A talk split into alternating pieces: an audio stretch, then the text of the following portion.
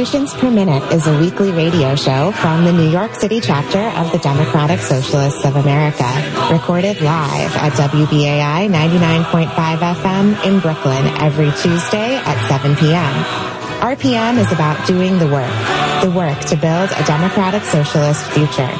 Each week, hear the latest news, analysis, and organizing experience from the minds and hearts of activists fighting every day in New York City. Join the movement at socialists.nyc.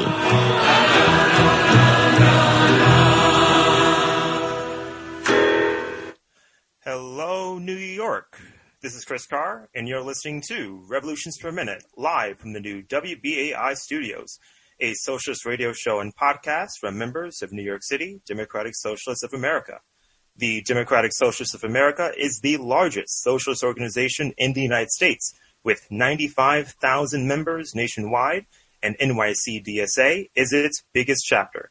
We are run by our 9,000 plus members and organizers who are working together to build democratic socialism in all five boroughs. Again, this is Chris Carr, he and pronouns, and a union steward with UAW Local 2710 and a member of the RPM Collective. But I'm not alone in the studio. Yo, it's good New York. This is Jack Devine, he and pronouns, and I'm a member of uh, PSC CUNY, uh, where I'm a uh, teacher, uh, a researcher, and a writer on American history. The workers of Barboncino Pizza in Crown Heights, Brooklyn, made New York history on July 26 as they voted unanimously to form a union with Workers United. Barboncino Workers United became New York's first unionized pizzeria, an incredible show of strength for the cause of labor in the deeply unorganized food service industry. Tonight, we hear from Alex and Mike, two workers involved in the organizing effort, about their successful campaign at Barboncino and the fight that's yet to come, not only in their own workplace, but across the restaurant industry. But first, the headlines with Caroline Van Zeitz. Hello, listeners. This is Caroline with your headlines for today, Tuesday, August 8th. In local news, the city and state governments are in a protracted legal battle over violations to New York City's right to shelter, as recent migrants to the city drove the shelter population over 100,000. Mayor Eric Adams declared, it's not going to get any better. New York City drug courts have not released data on their effectiveness going back seven years. Ed Mullins, the former head of Sergeants Benevolent Association, a major NYPD union, was sentenced to two years in prison for stealing hundreds of thousands of dollars from the union. The new NYPD commissioner's twin brother was kicked off the force for abusive behavior in 2001 and later spent 30 days in jail for being a negligent landlord. A group of delivery workers in the city have filed wage theft complaints against DoorDash. A city program begun in 2020 to remove dangerous drivers from city streets has expired after seizing only 16 vehicles in three years, despite using 166 orders for seizure. Despite overwhelming support from voters and the Albany City Legislature, a recent law to increase police accountability has been ignored by the Albany Police Department. In elections news, the Brooklyn Democratic Party held its annual gala, attracting big name elected officials from around the state, but offering no insight into how the party plans to combat recent Republican gains in the borough. For Revolutions Per Minute, this is Caroline Van Zeitz. Now back to the studio for today's show.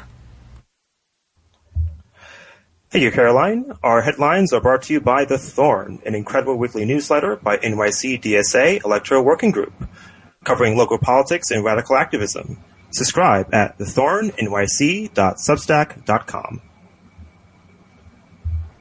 Uh, so yesterday I spoke with Alex and Mike, uh, two workers at Barboncino's who were actively involved in the unionization campaign.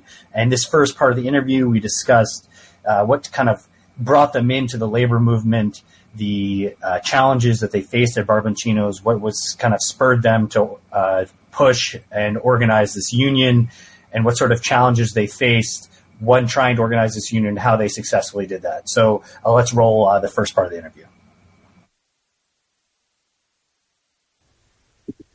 Yo, what's good? We're here with Alex and Mike from uh, Barboncino's uh, Workers United. Thank you so much uh, for joining us. Thanks for having us. Oh. no worries. It's good to be in unison when you're uh, in a union together. Uh, so I'll throw this uh, question to Alex first, but uh, what social forces propelled you into the labor movement? I think, you know, so much of my life, I think, has been just about work, like everyone else, um, and particularly the service industry. I'm a career service industry worker. I had my first restaurant job when I was 15. I worked at a McDonald's. I've been a server. I've been a line cook. I've been a dishwasher. I've worked saute. That I, I think just being in this industry and, and making such low wages is, is really what, what kind of radicalized me politically. And then after doing it for so long, eventually, um, kind of forming a union seemed like the, the best next step. Mike, what about you? As for kind of like social forces that propelled it, I think the, the big thing is, you know, like we're in a political, political economy where basically, you know, I think it's like one, a little bit more than 1% of people in the service industry are part of a union and it's the fastest growing industry. And we know from history that it's just, if you, you know, want to improve your own work conditions, the best way to do it is by looking after other people. So realizing that I've, I'm, you know, I've been here in this industry as well for like 12 years and I've never seen anything quite like the Starbucks Workers United. So I think that's the big thing for me is seeing that happen over the last few years has been really inspiring, you know. I think especially Starbucks in particular, you know, being like the campaign, kind of the most high profile service industry union of all time. You know, it's also such a youth campaign that kind of started in one store in Buffalo and then exploded. You know, it, it, I think, you know, once this really, this ball really started to get rolling and we had an, a, a proper OC, I think everyone really subscribed to this idea that if you can unionize one pizzeria, you can unionize a bunch of them you know, that like we're, we're, what we're doing is building this kind of prototype, just like Starbucks is doing, and hopefully it's very scalable. So you, you start off with the basic fact that you're both workers and you're both service workers and you're in an industry that unionization is limited in this country. Uh, that uh, worker you're you're working under tough conditions uh, the pay is not what you want it to be. Uh, it's demanding. You have to deal. You know, sometimes you're dealing with customers. Sometimes you're not. You're uh, behind the scenes.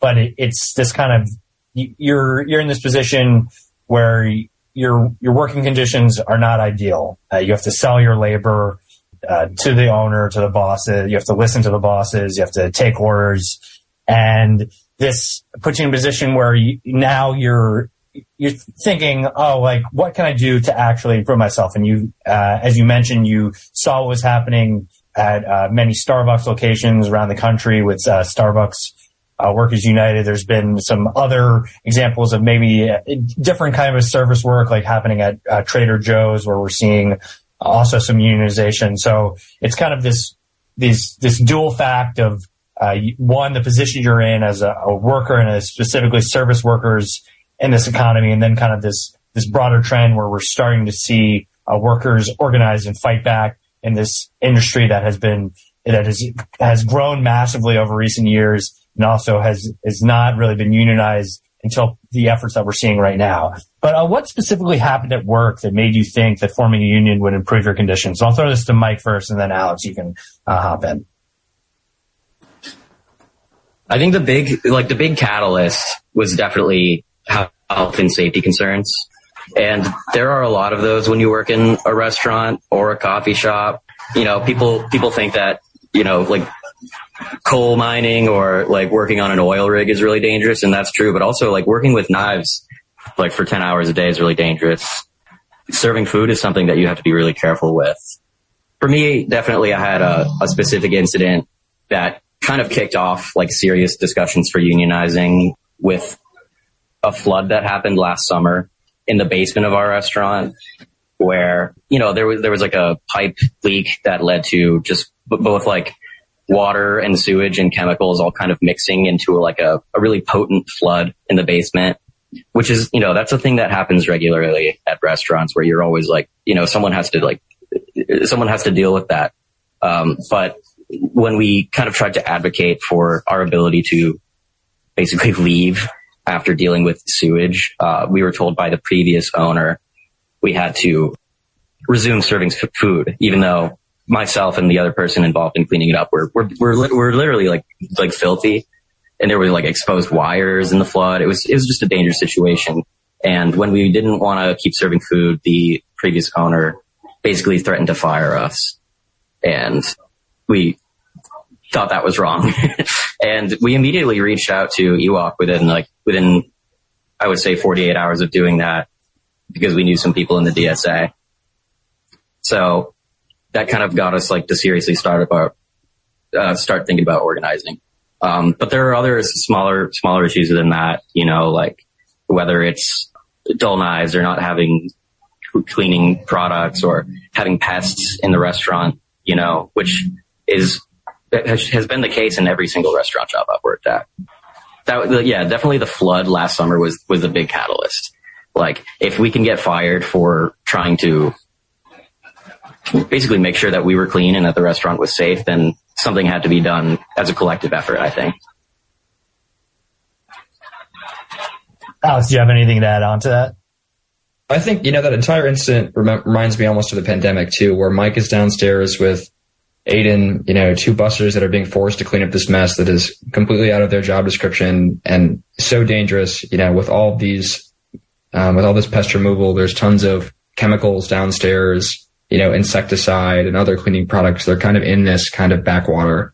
You know, there was toiletry products coming out of the, you know, coming out of the water and, and pieces of toilet paper. And I mean, it was, it was absolutely revolting, but I, I think so much of this has to come down to the idea that, I mean, given on, the, given to their own volition, owners and, and, managers are the people who keep these restaurants safe and clean. That's the workers. And this is just a, a countless example of just a service industry problem. You know, it's not a Barboncino problem as much as it is just a, a service industry problem where staff have to kind of make sure to keep these people safe because ownership, you know, if, if kind of left to their own devices, you know, always neglect safety concerns. They always neglect or kind of undermine the need of safety equipment. You know, it's always workers who are kind of being vocal that uh, get these things.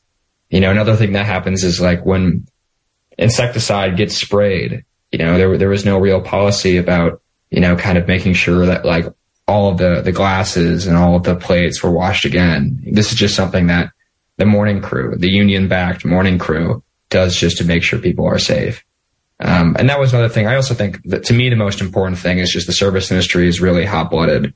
You know, our, our pizza oven is 900 degrees. People work with knives all the time that, you know, after doing this for a decade, I mean, there's a lot of final stands in the kitchen. People get really hot and you know, the social conditions are so different and there's so much more arguing that people can just get fired like that. You know, like, I mean, just without any kind of warning that having something like a shop steward, something that you would have in like a union guild has been unbelievably influential in our campaign. And that's one of the biggest things that surprised me is that when you're talking to service industry workers where there's no precedence of unionization, the second they learn about something like a shop steward, you know, or Weingarten rights, you know, the right to have a union rep present, I, I think that was incredibly galvanizing and, and really was something that influenced a lot of people to kind of become pro union and, and, want a union too. Cause I, I think there's no industry better for a shop steward than the service industry. Cause it's just, it's the whole Hell's Kitchen thing, the whole kind of like Gordon Ramsay, you know, like kind of like outbursts that really, really do happen that and you need and you need safety protections and, and disciplinary protections um, in jobs like this, especially for people who work there for a really long time. Yeah. Also, uh, it, it, it's kind of interesting that like the, these are like the two things that brought us a lot of momentum as we were starting to organize, particularly with the with the back of house. And since we won, and um, even before we've begun contract negotiations, those are the two things we're already doing as a union. Like already we've kind of met with owners uh, regarding disciplinary things and retraining and giving people who, you know, work there a fair chance, not just being arbitrarily let go. and also our first plan, even before we sit down and start negotiating, is to uh, sort of begin uh, worker-led uh, um, investigative committee. You would almost like into the basically health and safety measures in the restaurant and just kind of kind of just taking power already and talking about how we can make a cleaner, safer, better environment for the workers. I, I, so I also just want to be clear that the catalyst moment that happened um, with this massive sewage flood, this was under a previous owner as well, and we've since gone new ownership, and that was a, a kind of um, a strategic value to us because we knew that the second you know new owners came in, they would be over leveraged, and that would be a great time to start unionizing um, to kind of give them a fair shake. They weren't the people who who um, kind of threatened workers on that night, but they've been kind of our, um, you know, they, they've, they've had the, the majority of our organizing um, so far. So you have this very disgusting and dangerous inciting incident that is representative of long-term trends at, uh, at at the service industry, industry in general, where you're working under uh, dangerous and uh, unhealthy conditions. Uh, as you mentioned, someone could get uh, burned uh, with a hot plate or in this stove. you have knives all around, so people are at risk. Uh, and also uh, dealing with pests and uh, in this instance, a flood where you have potentially chemicals and sewage all together in a place where people are serving food and people are eating food. So this is also something that is putting the people who are at the restaurant, not just the workers, at risk and kind of creates a situation where instead of uh, responding it and considering the, the workers uh, as the humans as they are with dignity, the workers are treated with disrespect and uh, ultimately threatened to be fired. Kind of the insecure employment that exists in the industry when you don't have a union. Uh, so it's kind of all these factors combined together to really roll into think, oh, what what can we do to prevent something like this from happening in this way again and forming a union, having uh, collective power at the workplace as uh, you're describing this sort of like having like a shop steward, someone who can uh, kind of represent you and deal with these sort of situations and have standards set within the workplace so it is safer, cleaner, and and like the it's just it's a clear fact that unionized workplaces, uh, whether that's a restaurant, a school, a construction site, a factory are safer, are healthier, have better conditions than workplaces that are uh, not unionized. So I think that that makes a lot of sense. Both this uh, concerns over uh, uh, kind of the health and standards within the workplace, as well as job security being a motivating factor. And so you mentioned that there's kind of been uh, multiple owners so, but you've been dealing mostly with this new ownership. So how did ownership respond to your unionization effort and what strategies did you utilize to build a working class organization? I'll throw that uh, to you, Alex.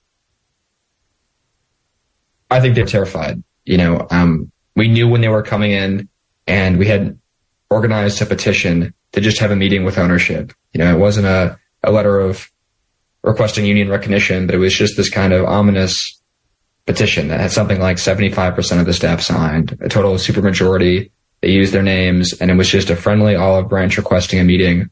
And the second they saw that and we marched on them and we hand delivered this letter, even though it was incredibly affable, I think they kind of knew something was up. And at that point, you know, we weren't using the U word, but we were acting as a union. And all the committed members of the organizing committee wanted a union and they wanted things. And I, and I, I think some of the kind of more distant employees were still kind of um, being radicalized and, and, kind of learning about these things. But um, we wanted to to really, you know, be as as diplomatic as first as possible. And we met with ownership. We asked for a tipped fifteen dollar an hour rate, um, fifteen dollar an hour wage for front of the house workers, your servers, your bartenders, your hosts, your bussers, and then a floor of twenty five dollars an hour for back of the house workers. You know, your your cooks, and then we then led, we read testimonies from staff about what a living wage would mean to you. Um, we also asked for input in our company sexual harassment policy. And then we asked for a, a clearly written three strike policy. Um, you know, we're all at will employees at, at Barboncino and, and most service industry workers are. So we wanted some kind of clearly described, you know, termination policy. And then they didn't give us any feedback from that meeting. And then we met with them a month and a half later and they told us, no, we're not going to give you a raise. We're not going to let you have any input in the sexual harassment policy. And then the same day they offered, they forced us to sign a new employee handbook, um, under the threat of termination. And then after that, we, we were kind of fully prepared that, you know, we, we, we just had to find the right union and, you know, we wouldn't, we wouldn't do this as an independent union. None of us had enough experience and we really wanted to be like the Starbucks campaign. And then we found Workers United and it was a, a great, a great, um, relationship right from the beginning. Mike, do you have anything to add? Yeah, and then I think um, we've definitely tried to have an uh, like a public facing like friendly relationship with the owners. And although there have been some hiccups along the way, for the most part, that's worked out. A lot of that was under the guidance of having uh, met with Workers United and gotten their support, uh, particularly our legal assist like uh, assistance, has helped us kind of maintain decorum in our interactions with them. We handed them like a fair elections procedures document for them to sign. Um, fair election principles. Sorry. Fair election principles. Yeah. And, you know, it's basically just like, you know, do your best not to break the law as we're, as we're doing this campaign. And they didn't sign it, but for the most part, they've, you know, tried as best as they can to follow the principles. And in return, we haven't been attacking or, or condemning them publicly because um, they don't necessarily deserve that. As long as we can work together, we'll see where that goes in the future. But you know, aside from an initial email where they they kind of explained, yeah, like we don't we don't necessarily think. You know, we, we can improve this workplace without you guys unionizing. Please don't do this. That was kind of the extent of it. They haven't you know, fired any of us uh, explicitly for unionizing. They might get really frustrated with us sometimes, but they don't, you know, they, they've, they've responded better than, you know, uh, Starbucks has. I would say definitely. And, and, and the Starbucks campaign I also thought was, was kind of such an interesting kind of backdrop for our campaign too, because when you have a first organizing conversation with a worker, the first thing they're going to say is, what if they close the restaurant down? Which is what Starbucks does everywhere. You know, Starbucks is breaking labor laws and, you know, and particularly ones that I think service industry workers can relate to. You know, there's a union effort and they just shut the entire store down or they, or they kind of make a, a trumped up charge against one of their organizing committee leaders and then they get terminated.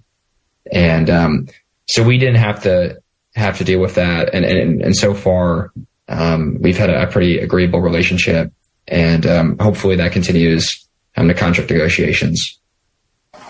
Yeah, I think a, a, really important thing is that we're trying to relay to the ownership, um, not necessarily in so many words, but like, we know you're not Starbucks and you can't just shut this place down. Like, you need this place and we also need this place and we're not trying to burn it down. You know, like trying to create a workplace for us. And maybe they don't necessarily agree with that, but I think a big, you know, our, our goal is to kind of get them to come around on that. And if not, then we'll do, we'll do what we have to do.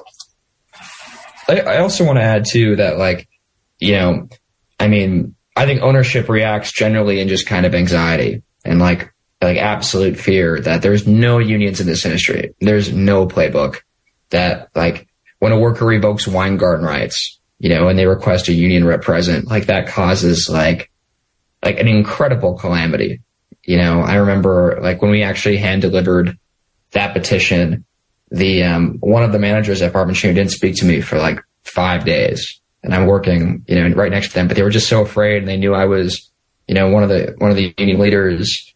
And they were just they, they don't know how to respond to this. And I, it creates so much i think kind of useful leverage as well that you know we won unanimously and that sent an incredible message. And I, I think um, Workers United is a particularly legalistic union, you know, that has a lot of really strong legal resources. So it's, it's a perfect match for our campaign where, because there are so few unions, you know, our owners who are kind of an aspiring corporate restaurant group, um, you know, really talk through their lawyers, sometimes directly kind of communicating to then our attorneys who then communicate to us. So having this kind of really strong, like very official, um, kind of large affiliate labor union has been kind of paramount in this campaign, especially because it's just so new. And there really is no playbook for organizing these standalone restaurants. So the fact that you're in a situation where you're not dealing with a massive corporation like Starbucks or Amazon that can, uh, you know, move workplaces around, that can shut down stores, that you're dealing with uh, small business owners that have more personal investment within Barboncino's, don't want to see it closed. And so you're trying to work uh, with them rather than uh, openly antagonize. It doesn't mean that there aren't, there isn't tension. There's going to be tension between labor and capital uh, in a workplace, especially during a unionization effort and during contract negotiations. But you're holding back from this kind of openly condemning stance and trying to work with them as best you can. So that's one uh, part of the strategy. And the other side was that you brought people together and you had people express their grievances, come together on petitions, work to gradually build the union, make it function as a, as a organized workplace before the, the election actually took place. So taking those steps. So not just say like hoping for the best, but actually working towards collective power, demonstrating that collective power and seeing what you could get from that before the election. So you have this kind of multi uh, pronged strategy uh, in order to to win this unionization campaign. And now next up is your first uh, negotiated union contracts.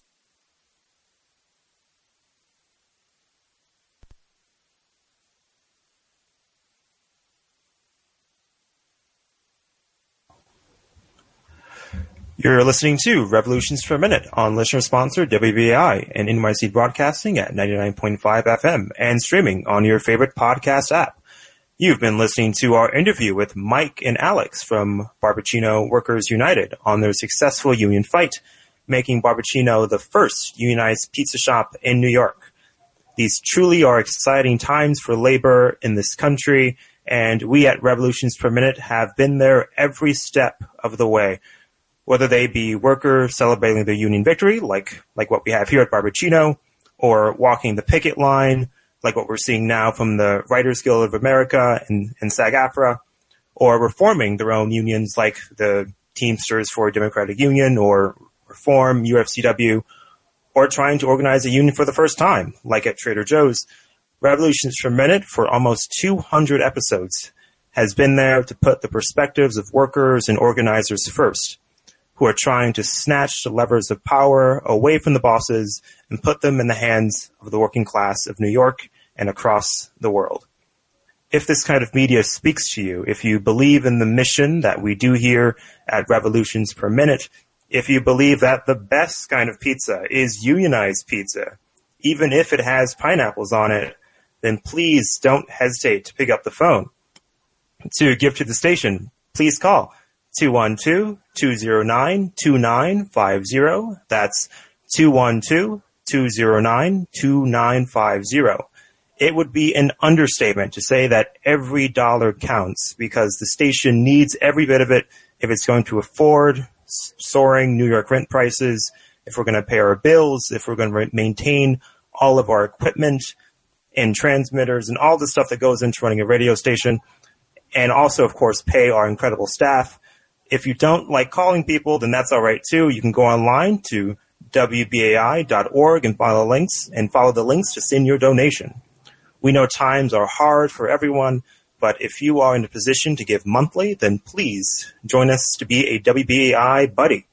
Being a WBAI buddy not only means you'll be sustaining our operations here at the station or get cool perks like tote bags or other merch, but also if your donation exceeds $25, you become a voting member in WBAI, joining the station as a citizen in our radio democracy. And plus, if enough of you join, then that means fewer fundraising drives like this and you get more of your favorite content. So in the end, it's a win for everyone.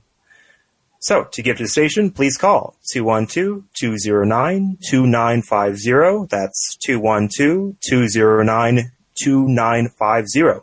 Or go to WBAI.org and tell them Revolutions Per Minute sent you. Thank you. Thank you, Chris, for a great pitch. And now we're going to move on to the second part of our interview with Alex and Mike from Barboncino Workers United, where we discuss their demands and their first union negotiated contract, how they're uh, working to build a movement of service workers in the food industry and beyond across New York and the whole country, and how uh, EWOC played a critical role in helping them build a working class organization. So let's roll uh, that second half of the interview. So, what are your demands for your first uh, union contract? And I'll throw that to Mike first. Like Alex said, we're bringing back everything that we talked about with our first like petition meeting with them um, before we kind of went public with the union. We want minimum wage uh, plus tips for the front of house employees. You know, right now we're getting 10 an hour and we want a floor of 25 for dishwashers and people in the kitchen. We also want to relitigate the um, employee handbook at will employment. We want like a contract to guarantee that people will be treated fairly, of course. And we want input in the sexual harassment policy because it's, that's rampant in the industry and not even particularly at Barboncino, just anywhere there's a bar, it's, it's, you know, or there's like alcohol being served. It's likely that customers are going to sexually harass people. You know, every, like pretty much every, every woman who works there has, has experienced it. And we want definitely employee oversight into health and safety.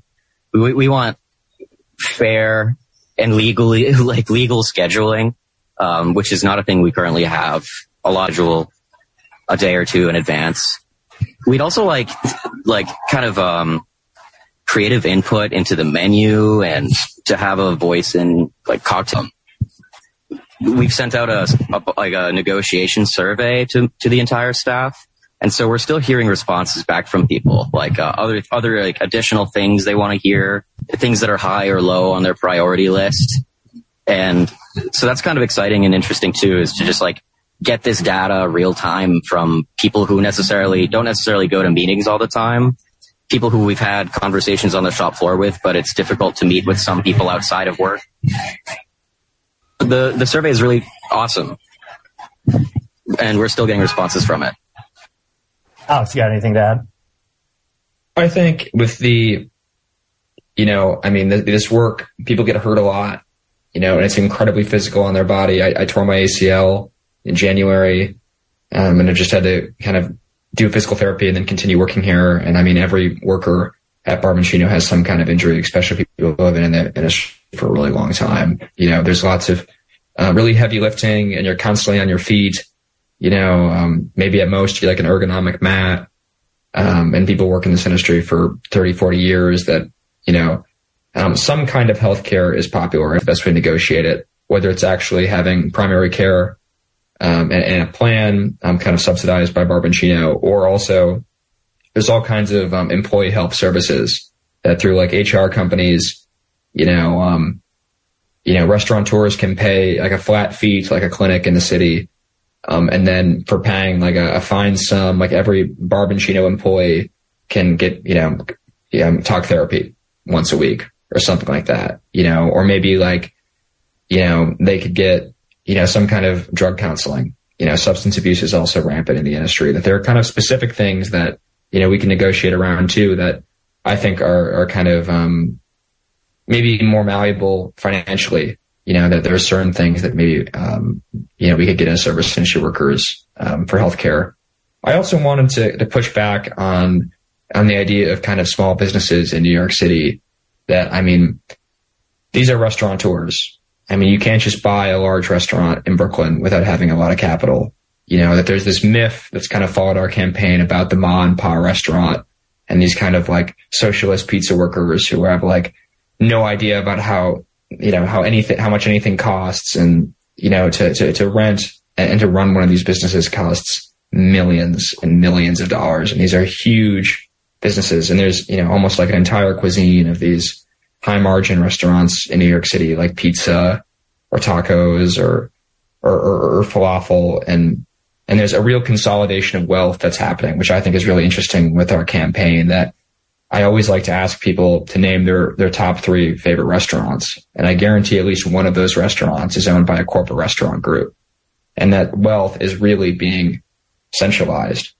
And, you know, maybe, maybe in five years there's a second Barboncino location. Maybe Barboncino gets bought by, you know, a, another restaurant group, you know, but I, I, I think so much of this idea that even though we are a standalone pizzeria, um, that that that really is an exception in New York City, especially with bars.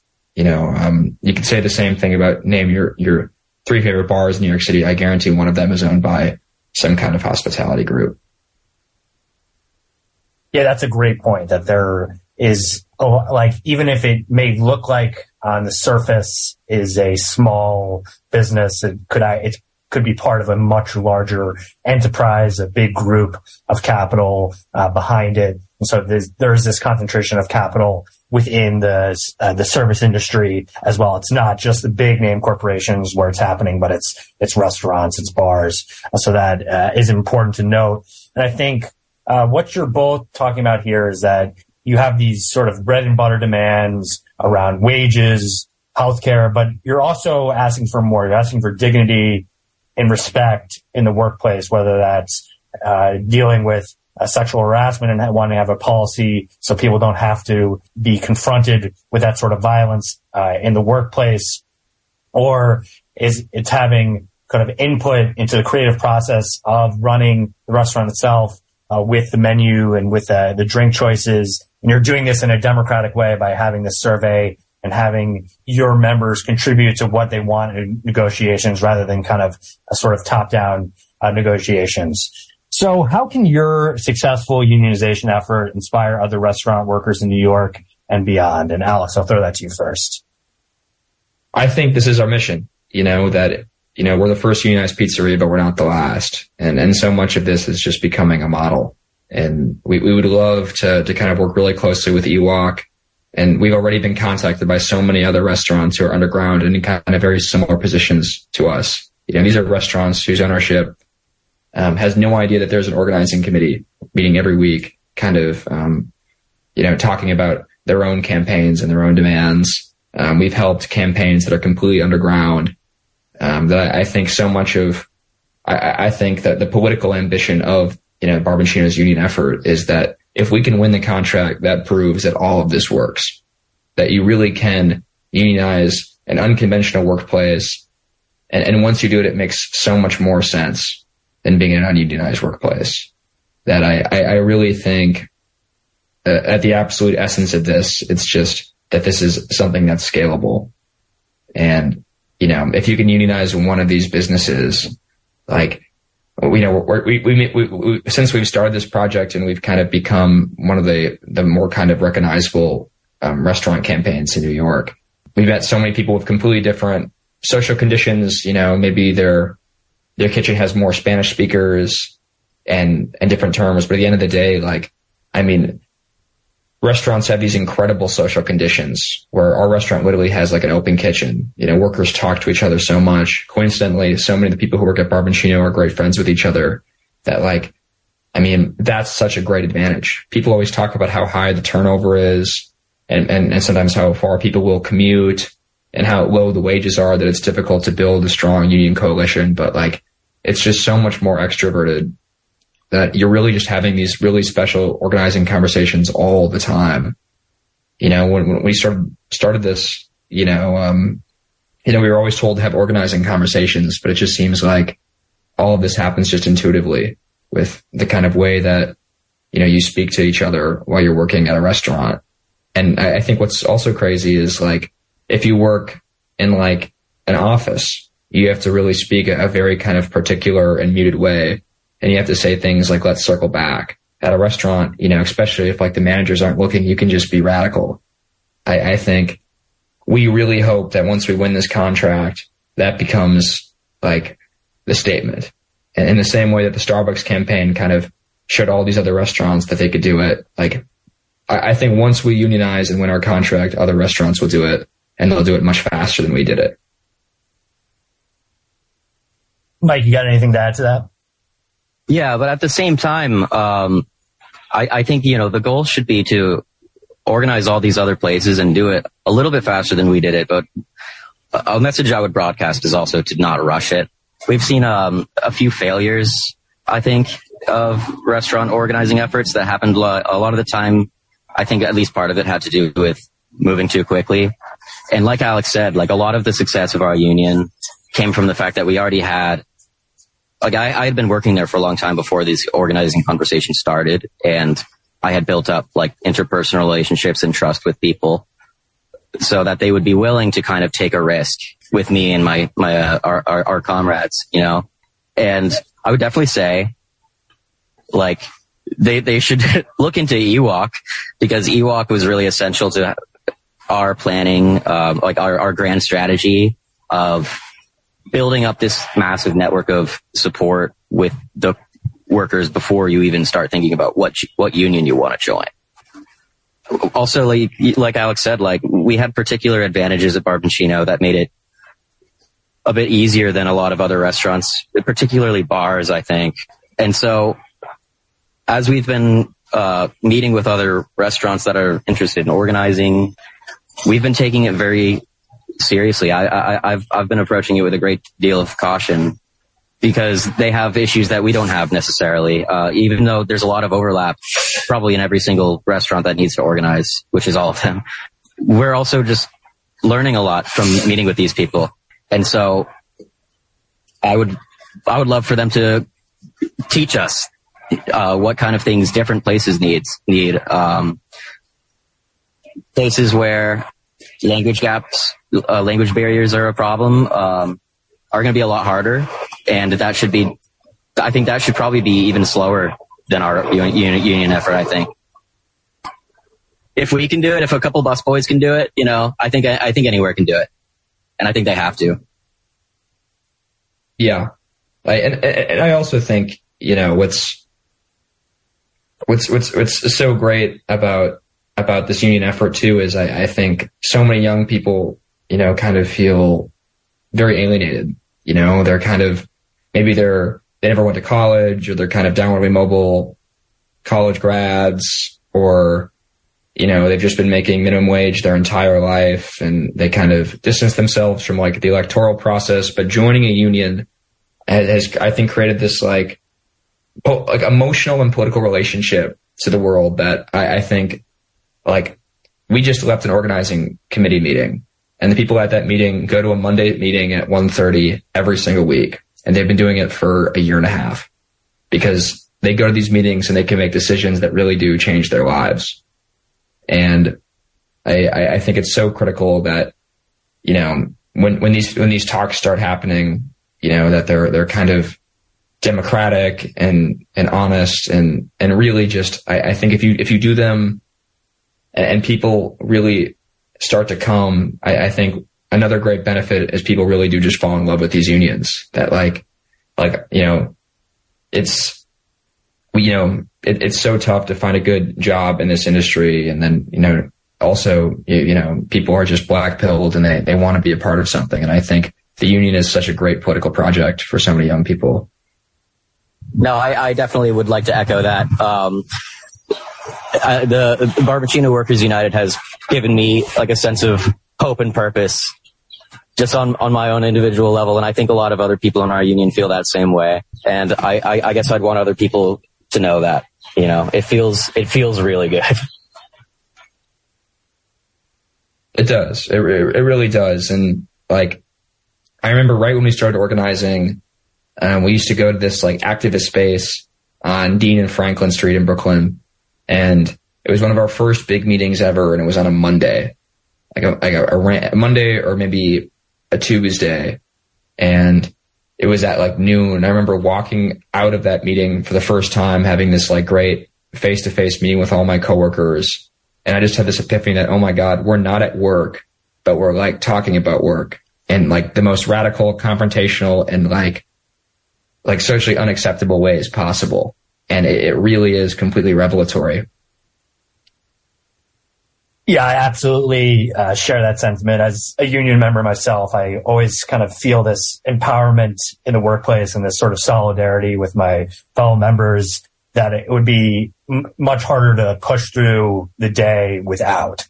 And so I think it kind of, it, the solidarity has to be experienced to be believed in a certain sense and to be forming a union or be part of a union really kind of, it does give you a different sense of purpose and it kind of empowers that gives you this collective power that shapes you as an individual.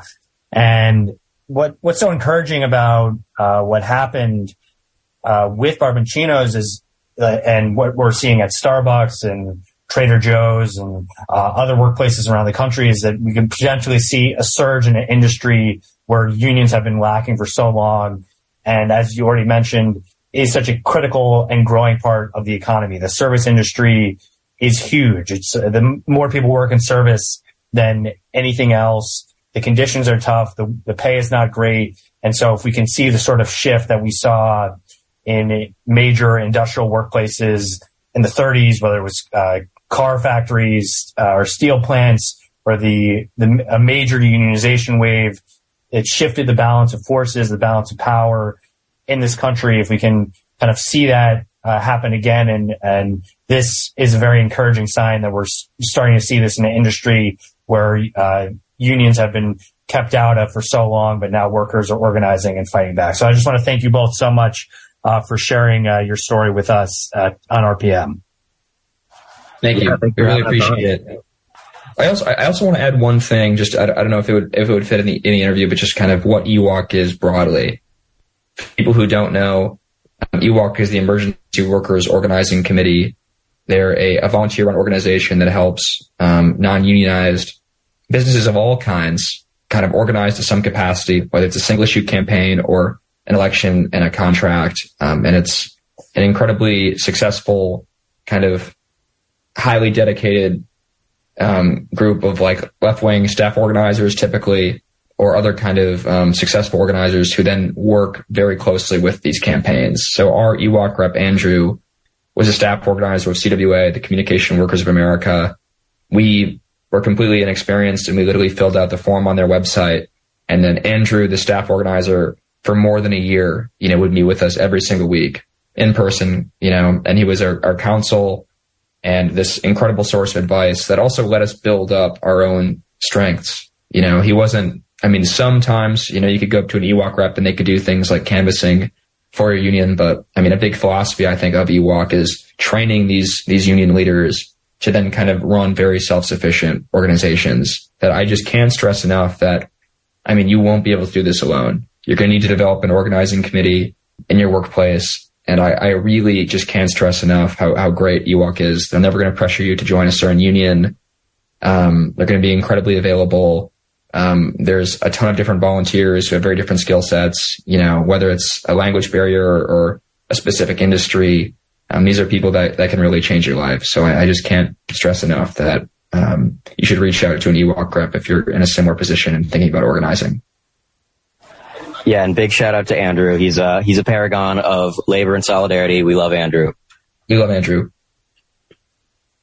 Well, thank you for that great breakdown of EWOC, which is a collaborative effort between DS, GSA and the United Electrical Workers. They're doing some really great work, and it's uh, incredible to see uh, what their your combined efforts uh, were able to do at Barboncino's, and hopefully we start to see uh, that uh, more and more throughout the city and all across the country, uh, workers organizing to fight to improve their conditions for and for a better future. So I just want to thank you both so much again for joining us on Revolutions per Minute. Yeah, thank you so much. Thank you in solidarity. Solidarity forever. Solidarity. So, well, I guess we can close out that interview. Yeah, great, great job, Jack. Thanks, Chris. yeah, so uh, I guess we're, we're, reaching near the near the tail end of the show. Um, I'm not sure if we, if we wanted to open up the phone lines. Uh, so if, if if anyone listening out there in the airways has a has a quick comment or, or, or a question to ask Jack, Jack or I about about the topic of the show, about about EWOC, or or about the uh, Barboncinos Workers United in their campaign, uh, give us a call at 212-209-2877. That's 212-209-2877. Yeah, so uh, I, I, guess in the meantime, uh, if uh, if we don't have anyone else uh, wants to chime in, I yeah, I, thought it was a fantastic interview. I feel like there's just so much to sort of pull from that.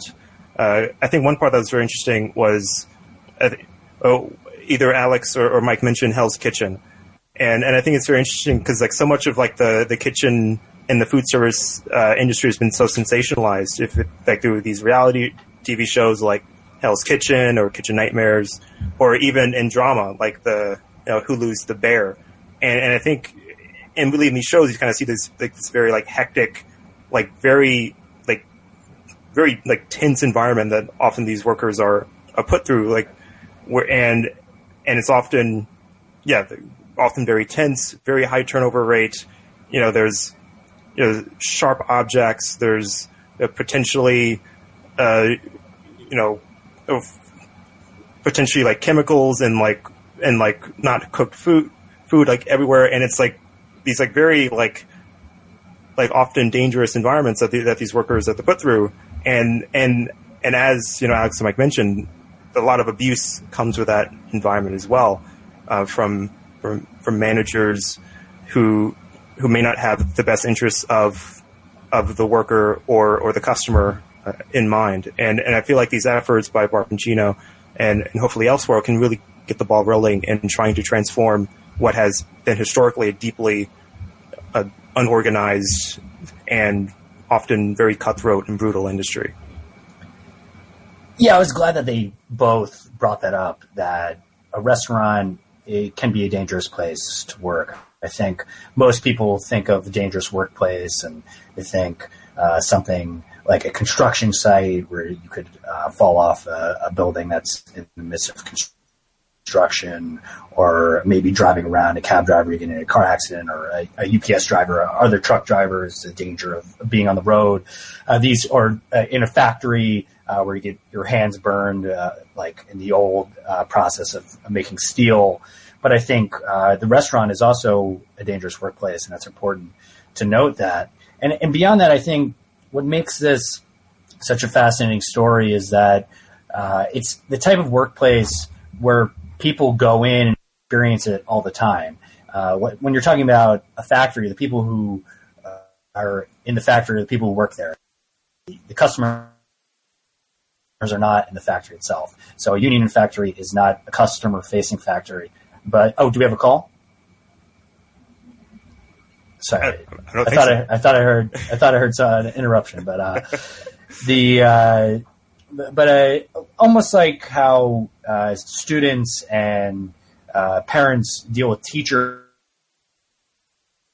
in that sort of workplace. Service workers are constantly encountering people outside of the workplace. It's a place that we see in. We don't get into the kitchen, so we don't see the maybe the more dangerous aspects of it. But people interact with service workers all the time. So a sort of uh, campaign that, that, factors that in within the community can be absolutely crucial for unionization effort, or if we see a strike effort. But we're uh, running out of time here, Chris. So I want to give you the chance uh, for the last uh, comments?